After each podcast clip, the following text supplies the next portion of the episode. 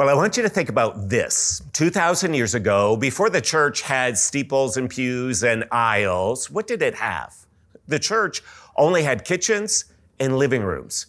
That's the power of hospitality. So I invite you to think about your most memorable meal ever.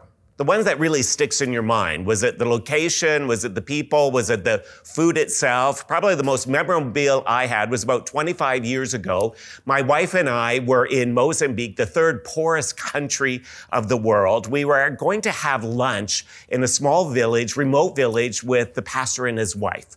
When we got there, it was kind of the, the quintessential village you might think of in Africa. It was mud huts and thatch roofs. And uh, as we entered into the home, there in the center was the dining room table. And on it was Fanta Orange. I remember that because I, uh, I thought, man, they really must have gone all out to provide that for us.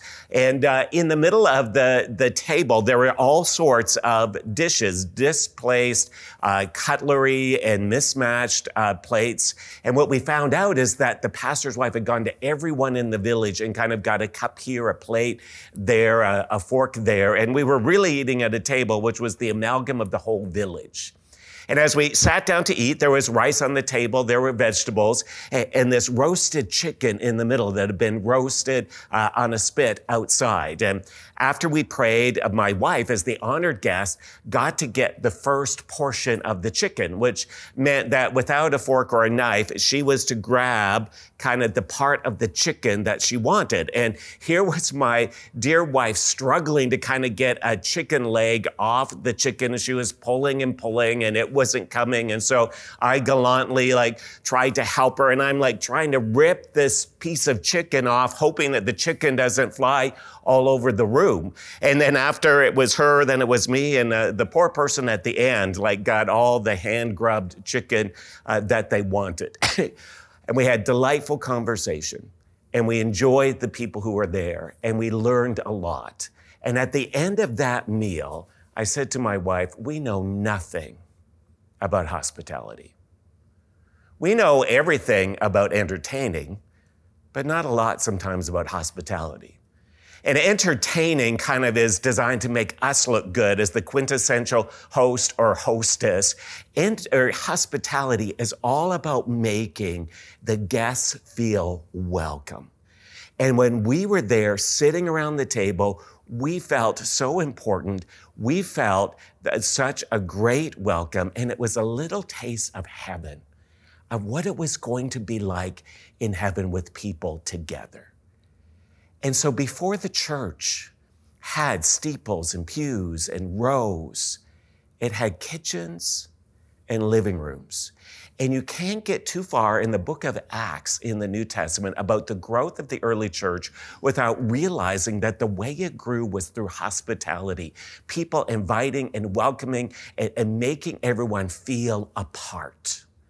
And that the people who realized that Jesus welcomed them into his life, that Jesus had open arms, that our Heavenly Father welcomes us, the early church, it was eager to welcome people, whether they were sinners or saints, into their home to show them the great welcome of God. And to be honest, most of us, I think, really wrestle with kind of self Uh, regret, we wrestle with a self-rejection that we wonder if we're really worth anything or valuable. Does anybody really care? And when someone comes to us and says, hey, do you want to have a cup of coffee? Hey, would you sit with me? Hey, can we spend some time together? It makes us feel loved. And so as we continue our journey, uh, as we talk about what we, the church, is like, about what it is to not just go to church, but really be the church, we, we want to talk about hospitality. We've looked at the power of worship, that we're a gospel-formed community, that we're here to transform our homes, our city, our world. As Sawyer talked last week, that we're to grow in our faith and be a disciple-making community, becoming like Jesus. And today we want to talk about just how the church really grew through the power of hospitality. And when you look at it, sometimes people think, well, hospitality, that's not significant. That's not uh, important. That's maybe for, uh, you know, the food channel or something like that. But over and over, uh, the writers in the New Testament talked about the power of hospitality. The writer of the book of Hebrews says, do not neglect to show hospitality to strangers, for thereby some have entertained angels unaware. Peter says, show hospitality to one another without grumbling. Like obviously they were doing it, but they were not very happy about it. And Paul says, contribute to the needs of the saints and seek to show hospitality. Like you've got to work at it, strive, make a difference. And, and you see all throughout the, the letters that the writers speak to the church, there's something important about hospitality. And yet we think, oh, you know, that's for us, that's beneath it, that, that's for another group of people, maybe that's not me. Uh, what I want to just show to us today is just the power of hospitality and the call to hospitality uh, to all of us, and, and to just challenge us about our own welcome when other people come into our life. Mark Buchanan, a pastor, he says, Western hospitality is inviting friends over for a few hours. That's kind of what we think. Oh, people are coming, that we know they're coming for a few hours. Biblical hospitality is persuading strangers to stay one more night. Just, hey, I don't know you, but stay one more night. Divine hospitality, God's hospitality in our life, is pursuing our enemies at great personal cost to turn them into sons and daughters and to welcome them into your home. And really what hospitality is, it's the power of the gospel. It's a reflection of the gospel, of turning the hearts of people who were once against God, enemies of God, sinful people, towards him. So today we want to look just at three things that, that hospitality points to: our hospitable God, it points to our hospitable Savior, and it points to our hospitable heavenly home. So if you have your Bibles, I invite you to turn to the book of Leviticus in the Old Testament, uh, Leviticus chapter nineteen. And uh, this is uh, God's word, God's kind of laws, rules to Israel as they were entering the promised land. They had grown as a nation. These were Abraham's descendants. They'd grown as a nation under slavery in Egypt. They had been p- political prisoners uh, there for centuries. God raises up Moses to lead them out. They go, spend forty years wandering in the wilderness, and they're about to enter the promised land. And God's going to tell them how his nation, how his people should live. And notice what he says in verse thirty-three, when a foreigner resides among you in your land, don't mistreat them. The foreigner residing among you must be treated as your native born. Love them as yourself. For you were once foreigners in Egypt, and I am the Lord your God. And here is God saying, when you enter the land, when you're starting this new nation, you want to make sure everyone feels welcome. And if there is a stranger, a foreigner that's there, then you invite them in and you make them feel that you are apart, that no one should feel different. And you should do this, God says, for two reasons. The first is because you were once strangers in Egypt. You know what it was like to live in an inhospitable place. And, and actually, the word hospitality, kind of the Greek form uh, of the word, is really that love for strangers. It's philoxenia, philoxenia, phileo love, xenia, people, strangers. Um, stranger danger or, or the fear of people uh, is, is like uh, xenophobia, right? We're afraid of people. Philoxenia, that's the word, is the love of people and the love of strangers, uh, which is really hard in our culture because what do we teach? We teach people stranger danger. We keep, teach our kids, right, to stay away, particularly when young and for legitimate reasons. But then as we get older, like how do we welcome? How do we open people back up? And Paul, or the author, God says here in Leviticus, I want you to remember, you were once, right, strangers in Egypt. You were not welcome. It was an inhospitable place. And instead of using that to say, well, we're not going to welcome anybody or it's just going to be all about us, build on that experience and be welcoming to everybody. And, and all of us, I think, know that at some point. We know what it's like to be eating alone in a cafeteria, or starting a new job, is like, anybody going to talk to me, or moving to a new country or a new place, and, and how are people going to welcome me? And use that experience, right? Remember what it's like when you came into a church for the very first time and you're like, is anybody going to talk to me? What's that like? Use that when you see someone maybe that you haven't seen coming into church, uh, welcoming them, inviting them in. Second reason he says to do that is because he is God. I'm the Lord your God.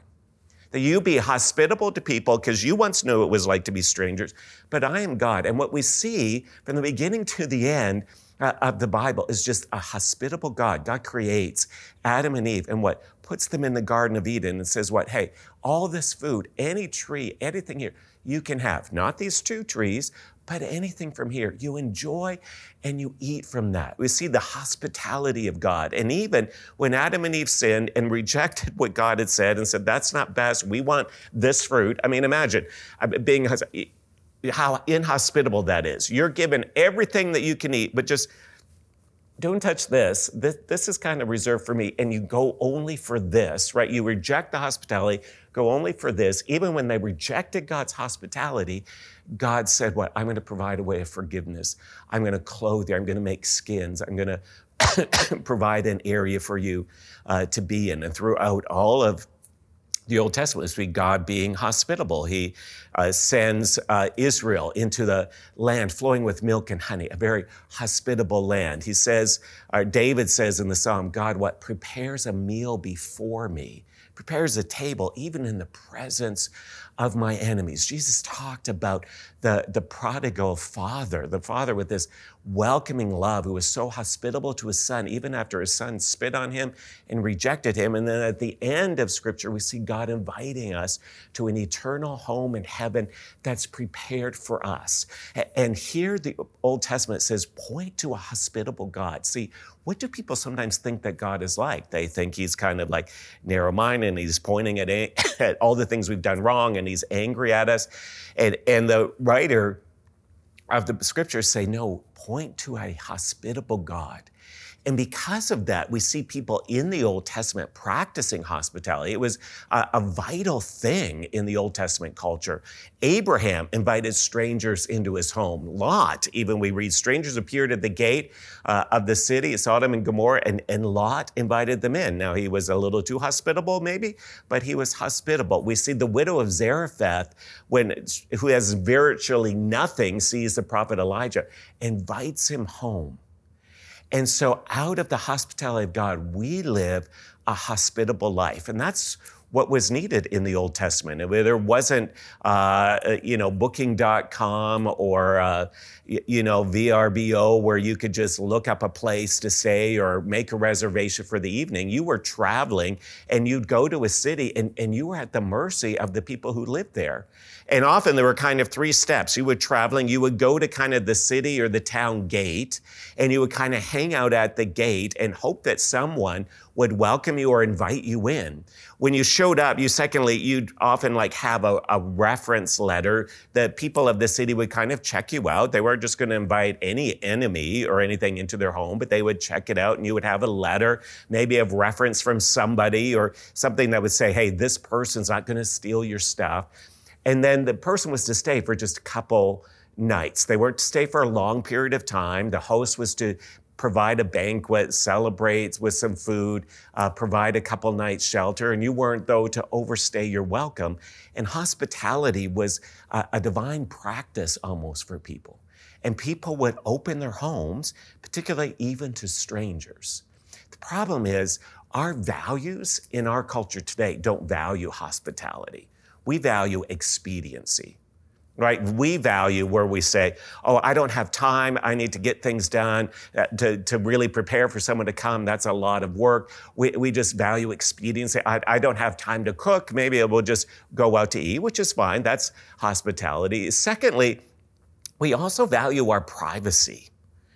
And uh, we value our home and we value our space and think, well, this is ours. And uh, when I was young, we had people drop in our house all the time. I mean, sometimes at night we'd get piled in the car and we'd go drop into somebody's house and we think we panic today, right? If our doorbell rings, right? Maybe as little kids, they run to the doorbell because they're excited. Who might be here? As adults, the doorbell rings, we panic. Right? We sometimes hide. How many times have you actually hit? It's like, don't anybody move. There's somebody there. Don't let them know that we're here because we're afraid, right? We love our privacy and we're not sure we want people in here to see us. And, and we value image, appearance over authenticity. And we don't want people to come into our home if it's not perfect. We don't want people uh, invited into our life if, if it's uh, not everything that we want people to see. And uh, I also remember as, as a kid uh, going to, you know, the store on Saturday, trying to get the week's groceries or whatever. And you go to the store, and what would you see? I mean, you may not believe this, but you would see like all the women in the store, probably with their hair in curlers and a kerchief over their hair, and they were getting their hair ready for Sunday. They wanted to look their best Sunday.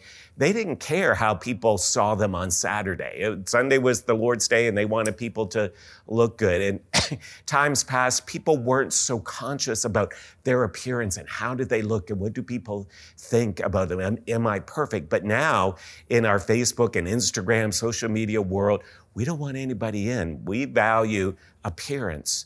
But sometimes what people need is authenticity. They need to see the real us. You're welcome in our home, and this is home, and you're here. And that this is what hospitality does. It welcomes anybody and says, you matter, you're important. And hospitality shows the power of the Father's love. I mean, just think about it. This is the good news. This is the gospel, that there was a dad whose son snubbed him, says, I don't want your life. I don't want uh, to work on this place anymore. I don't want to be around your friends. I just want your money. So give me my money. Give me my inheritance. And he ran off and spent it, had nothing. And after doing that, he comes home. And he thinks, I'm going to be able to just work in the father's farm. But the father does what? Welcomes him, puts new clothes on him, puts a ring on his finger, has a banquet, has a celebration. Say, hey, you belong. This is the Father. And people understand who our Father is through our hospitality. But our hospitality also points to a hospitable Savior who Jesus is. In the beginning of the Gospels, in John chapter one, it says, in the beginning was the Word, and the Word was with God, and the Word was God. The, the word, logos, it, it refers really to Jesus. It's in the beginning was Jesus, and Jesus was with God, and Jesus was God. And then a little bit later in the chapter, it says, and the Word, Jesus, became flesh and dwelt among us. He made his home among us. I love the, the Message translation says that, that Jesus kind of became flesh and he moved into the neighborhood. And this is the good news that God, even because we have sinned and rejected God and pointed away, that, that God sent his son Jesus to move right in to our neighborhood to be like us. And he knows us, he understands us, he understands our needs and our wants and our cares and our weaknesses and our foibles. And you look at the life of Jesus, he invited anyone into his life. He didn't just hang out with certain people and not those people, but he looked for everybody and welcomed everybody. And everybody knew that they could be part with him. Now, in the Gospels, uh, Jesus gives a couple times what we would call his mission statements. Like, why did Jesus come? What was his purpose in coming? In Luke chapter nineteen, it says, for the Son of Man, Jesus, has come to seek and save the lost. Who are the lost? People far from God. Who are the lost? People that don't know that God really cares. Who are the lost? People that uh, that have just kind of shunned God. And what did Jesus say? I've come to seek and save them. I've come to seek and save those who think that God doesn't want anything for them or that they don't really matter to God. Then in Mark chapter ten, verse forty-five, it, Jesus says, for even the Son of Man came not to be served, but to serve and to give his life a ransom for many. So Jesus says, I've come. Part of my mission is that I'm going to die. I'm going to give my life as a ransom for many. We can't pay for all our mistakes and our sin and our rejection and our hurt of God. Jesus died on the cross to do that. He paid a price for us. And because of that, Jesus said, I've come not to be served. I'm not here that people can serve me, but I've come to serve by seeking and saving the lost and by being a ransom. So three mission statements. Here's why he's come. But then Luke says this, the Son of Man has come, kind of using that same terminology. The Son of Man has come eating and drinking. And you say, look at him, a glutton and a drunkard, a friend of tax collectors and sinners. So here is Luke, he said that Jesus said, the Son of Man has come what? Eating and drinking. His mission statement was, I've come to seek and save the lost, to be a ransom, to serve. That's his mission statement. I've, Son of Man has come eating and drinking. What's that? That's how. How did he accomplish his mission? It was through hospitality. It was through meeting with people. It was through fellowship, eating with people. In fact, in the Gospel of Luke, the Gospel of Luke, fifteen times, fifteen times out of twenty-four chapters, like fifteen times we see Jesus at a meal. And in the Gospel of Luke, almost the whole book is either Jesus is going to a meal, he's at a meal, or he's coming from a meal. It's kind of in between. It really is just about him eating with people. And, and we see him accomplishing his mission through that. He goes one day to Jericho and he says to Zacchaeus, this uh, man who was kind of an out social outcast, although he had lots of money, Jesus said, hey, let's do lunch. Let's have dinner. And he goes to his house. And out of that, Jesus welcomes him into his life and Zacchaeus changes. This is what God does. Now, sometimes people say, you know, I don't have a lot in common with Jesus. And you may be watching and you think, I don't have a lot in common with Jesus. Jesus loved eating and drinking. I bet you love eating and drinking. We probably have more in common with Jesus than what we think. And so the way, the way that Jesus really reached and touched people was often just sitting and having a meal and being hospitable in the sense of welcoming into his life. He wasn't the host like saying, hey, I'm going to show you a really good time. He's saying, this is all about you. And Jesus would teach, too, about hospitality. He was at a meal one time, and he looked around because he was with some Pharisees, some other religious leaders, and he thought, oh, they're all kind of the same. And he said to his host in Luke fourteen twenty-three, you see here in Luke again, he's at a meal. He says, when you give a luncheon or dinner, do not invite your friends, your brothers or sisters, your relatives, or your rich neighbors. If you do, they may invite you back, and so you will be repaid.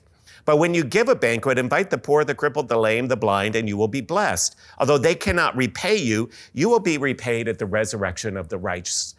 And here's Paul, or here's Jesus. He's really kind of differentiating often between entertaining and, and hospitality. He looks around and he says, why do you have these people here? And I think he's saying to the host, look, you've got these people here because you're scratching their back. They're going to scratch yours. You're doing something nice because you expect to be repaid. You want to be invited somewhere, you want to be part uh, of the in crowd. And, and Jesus says, let me tell you something. Like when you invite, don't invite people who can repay you. Just invite people who can, who, who you're going to give. This is hospitality. It's not about me. It's about the making the people feel at home and welcome, not about being repaid. And the people would say, hey, Jesus, that's not good business sense, right? Because I'm going to take you to lunch because I'm hoping you're going to buy something for me or I'm going to do something else. Jesus says, no, no, no, no. That's not what it is. Because the Son of Man came what? Not to be ser- not to serve or, or not to be served, but to serve. This is the gospel, that it's giving. And Jesus looks around and he's looking around at this dinner party and he says, hey, there's some things missing.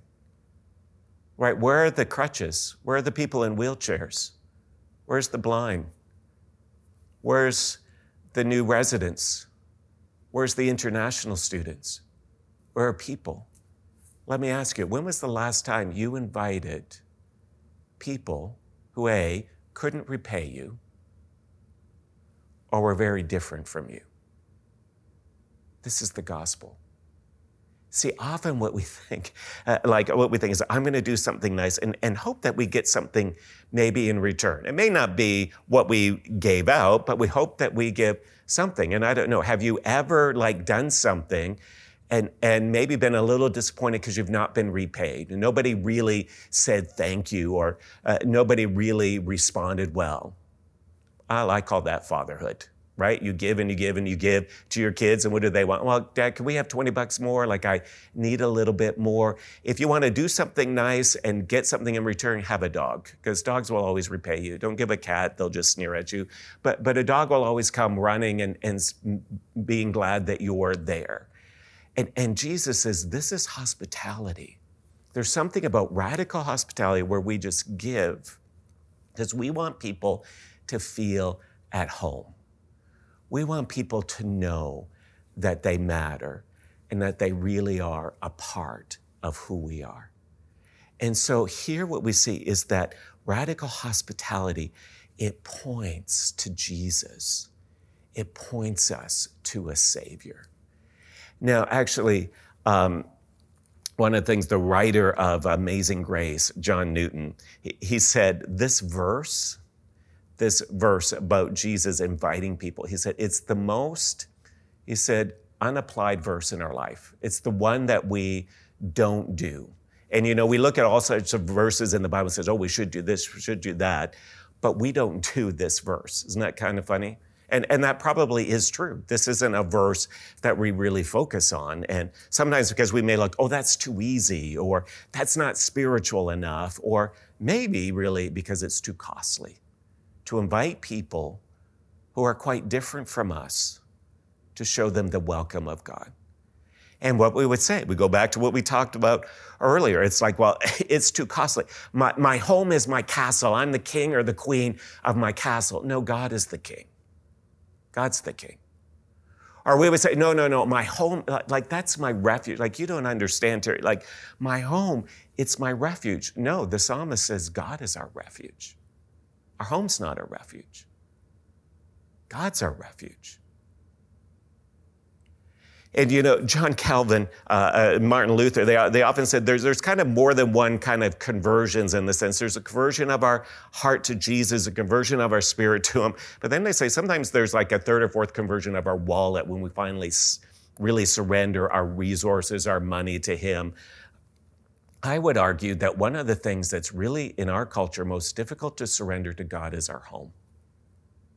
Right? The most valuable thing we own. Hundreds and hundreds of thousands of dollars of, of asset.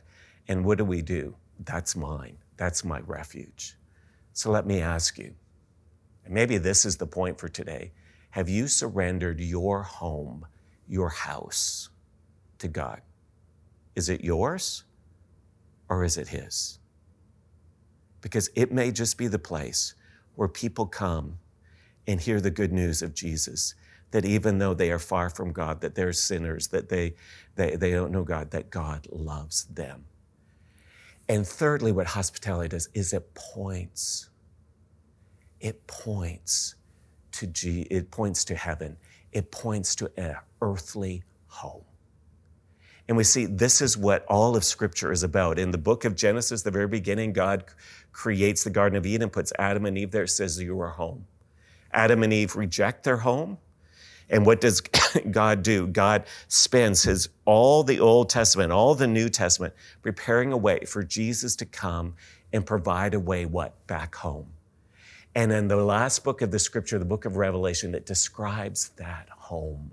It describes a home uh, of what it will be like. This is what heaven says, the hospitality of God, that there's a wedding banquet and a feast, that there is a streams of living water. There are trees that always bear fruit, that, that Jesus is what? Preparing a home, a mansion for him. The beginning of the Bible talks about the hospitality of God creating the Garden of Eden and ends with the hospitality of God creating a new heaven and a new earth for us. And how do we experience that?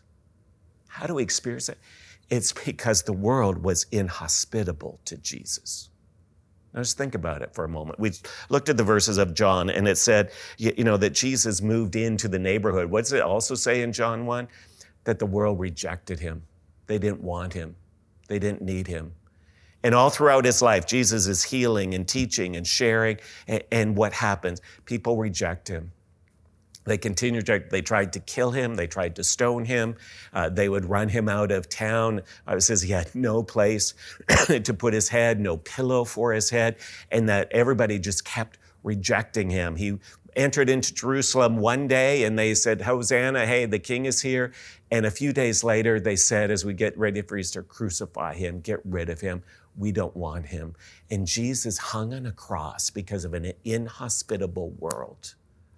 A world that says, we don't value you and we don't want you. And why did Jesus bear that inhospit- inhospitality? It's so that he could welcome us. This is the good news.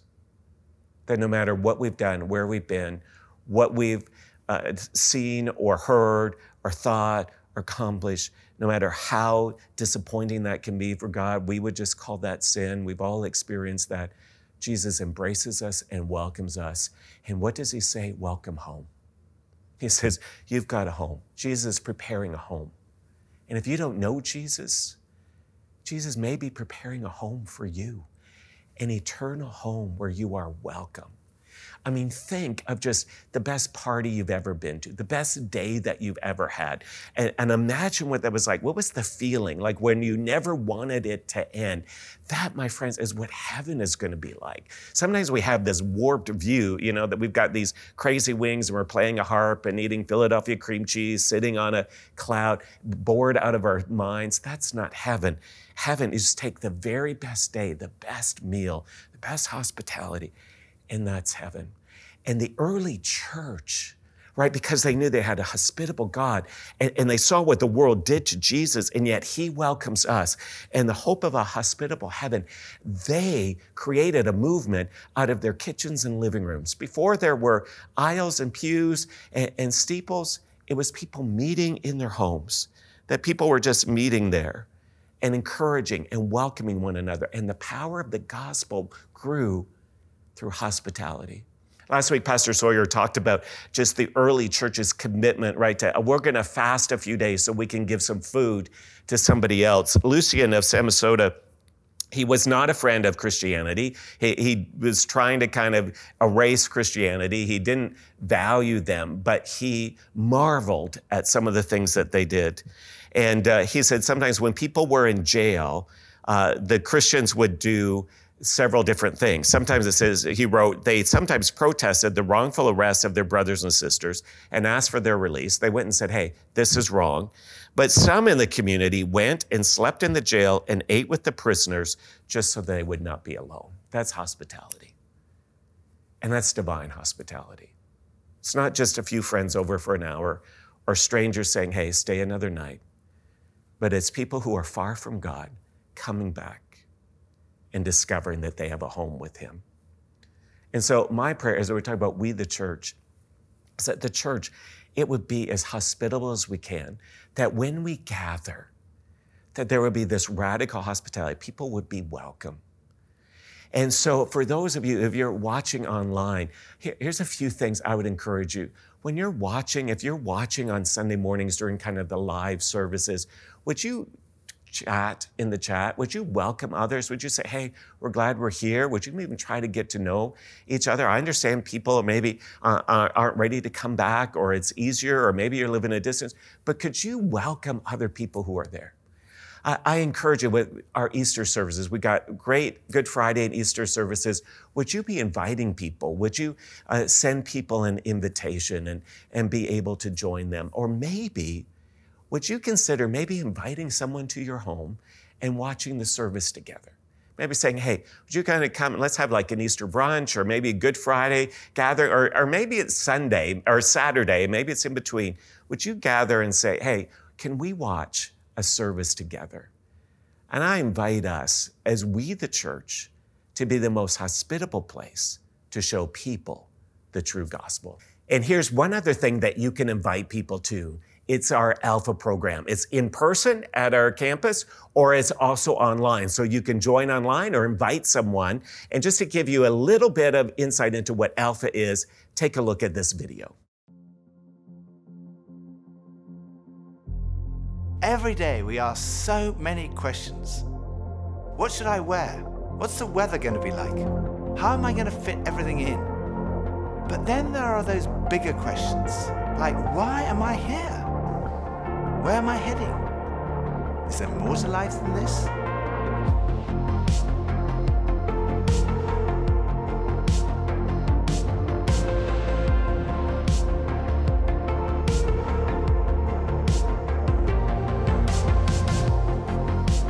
I had arrived at an answer to the most important issue that we humans ever deal with. Is there a God? And I had arrived there without ever really looking at the evidence. I was supposed to be a scientist.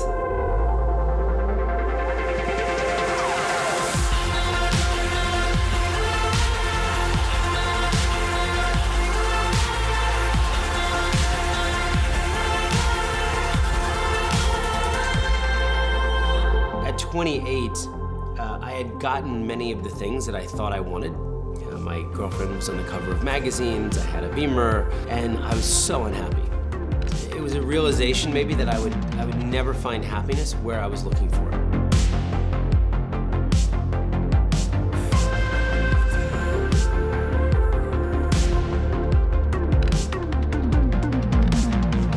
I think for so many years, you know, I always just strived to be strong in myself. All I needed was me and my buddies and, you know, we'd be like invincible. But the truth is, none of us are.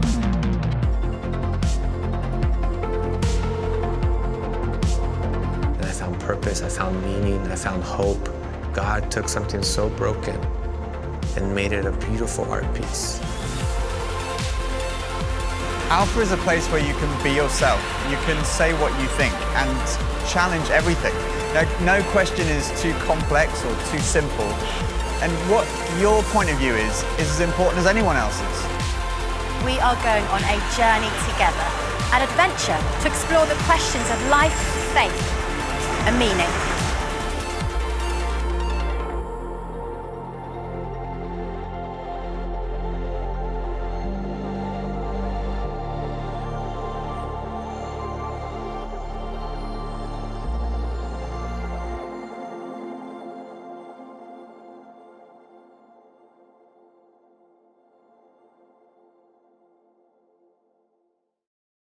Well, my prayer is, again, that we would be just a very hospitable place. Can we pray together? Father, I just pray that just like the early church, that that convergence, it, that we surrender everything to you, that we don't hold back. And Father, I pray that we would surrender our time and our home and our welcome, that we would be on the lookout for strangers, that we would be on the lookout for people who need to hear about the good news of Jesus, that we would be a welcoming, hospitable people, that we would point people to who you are, what Jesus did for us, and what our heavenly home is going to be like. In Jesus' name, amen. God bless you.